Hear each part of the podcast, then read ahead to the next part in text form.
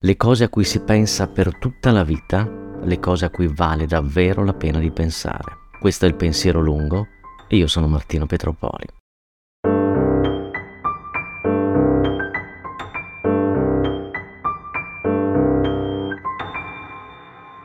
Trent'anni fa andai a New York per la prima volta. Ricordo che quando scesi dall'aereo mi meravigliai che nessuno mi avesse ancora sparato addosso. Ero sul suolo statunitense da pochi minuti, eppure non era ancora successo quello che, per chi avesse visto almeno una serie televisiva americana in tutta la sua vita, era scontato. Negli USA si sparano tutti o almeno quella era l'immagine che se ne aveva, basandosi sul cinema e le storie che da là arrivavano. Scoprì il mattino dopo che erano altre le cose che mi stupivano di quel luogo e sarebbe stato difficile prevederle. Ricordo in particolare la dimensione inusitata, per non dire eccessiva, dei cornetti e i secchi di caffè con cui molti newyorkesi giravano per strada. Dico secchi anche se erano comuni bicchieri di carta, ma di dimensioni pantagrueliche. Non voglio comunque parlare delle mie impressioni sugli USA o su New York, due cose che i puristi ci tengono a distinguere perché New York è la meno americana delle città, eccetera, eccetera, quanto piuttosto dell'effetto che i racconti, i film, la musica di quel paese o di quella città avevano costruito nella mia mente. Il racconto della realtà non è uguale alla realtà,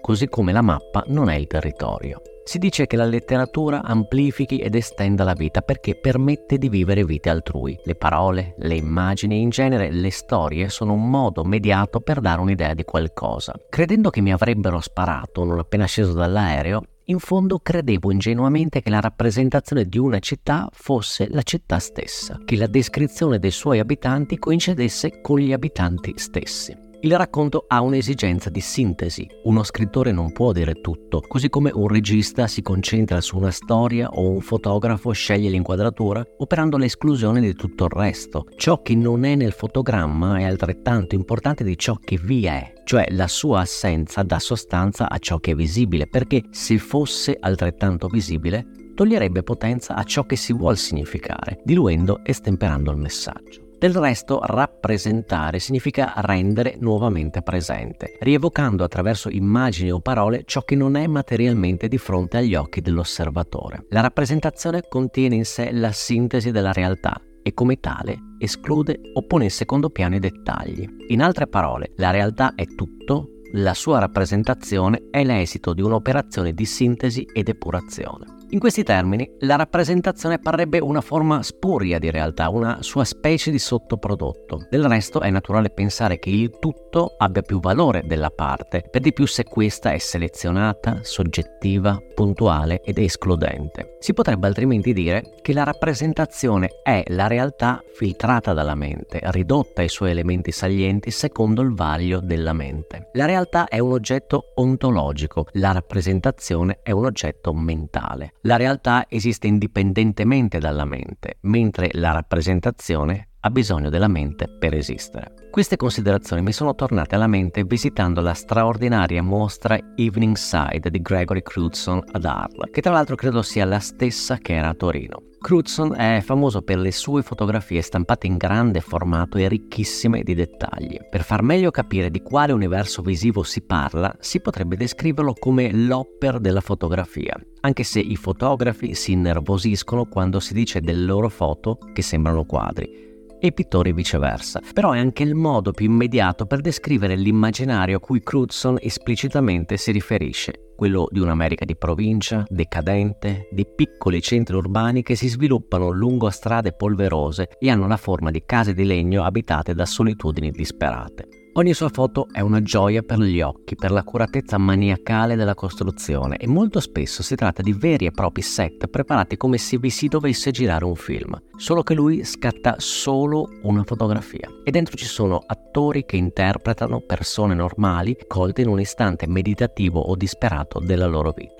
Quello che voglio dire è che la fotografia di Crutzen rappresenta evidentemente una sua idea della condizione umana e non solo, rappresenta anche una precisa incarnazione dell'immagine dell'entroterra statunitense e di una parte non marginale di quel paesaggio geografico, umano e urbano. Racconta in altre parole delle storie americane che usano parole universali, quelle delle immagini. Allora mi sono chiesto se al di là dell'evidente citazione opperiana, le sue foto rappresentino un'idea di USA o se creino in chi le osserva l'idea che quelli ritratti siano gli USA.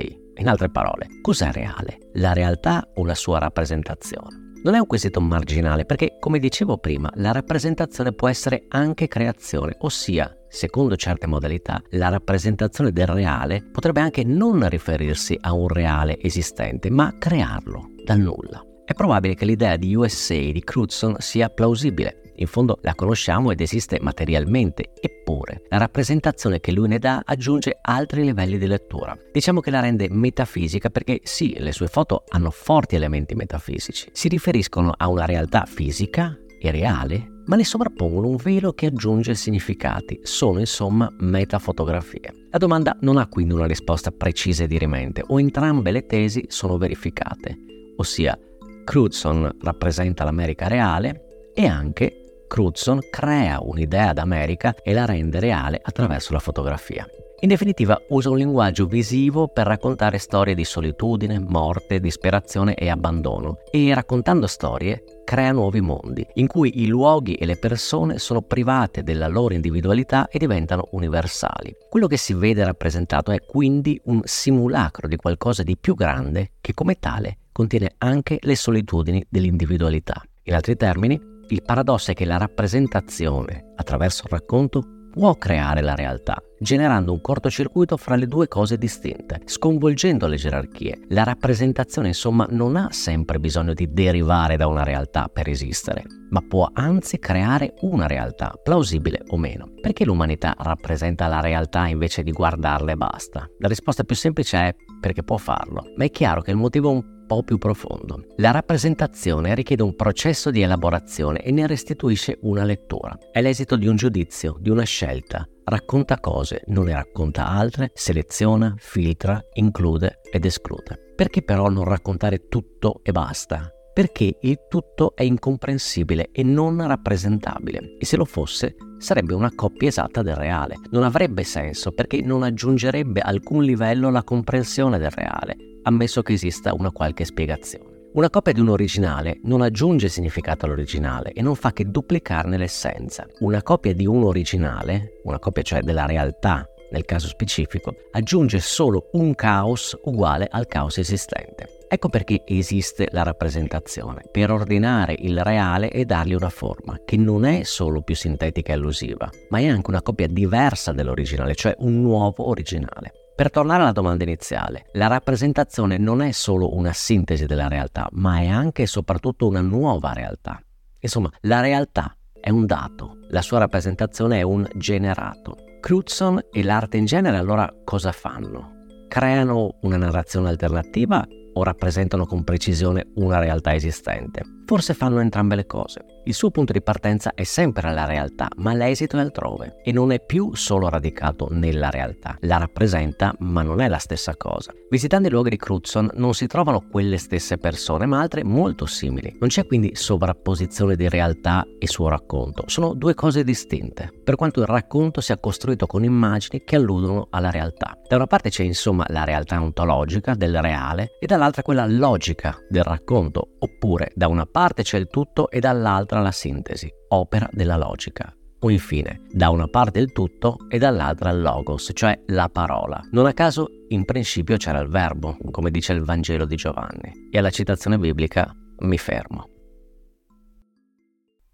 Grazie per aver ascoltato il Pensiero Lungo podcast. Se ti è piaciuta questa puntata puoi condividerla nei tuoi canali social o a voce con le persone a cui pensi possa piacere o interessare. Il pensiero lungo è anche su Substack, puoi seguirlo sottoscrivendolo. Ricevendo ogni numero per email non ne perderai nessuno e potrai leggerlo quando vuoi o puoi. Puoi anche decidere di abbonarti, sostenendo così anche economicamente una pubblicazione che resterà comunque sempre gratuita. Il tuo gesto, come quello di chi si è già abbonato, sarà sempre molto apprezzato e valorizzato.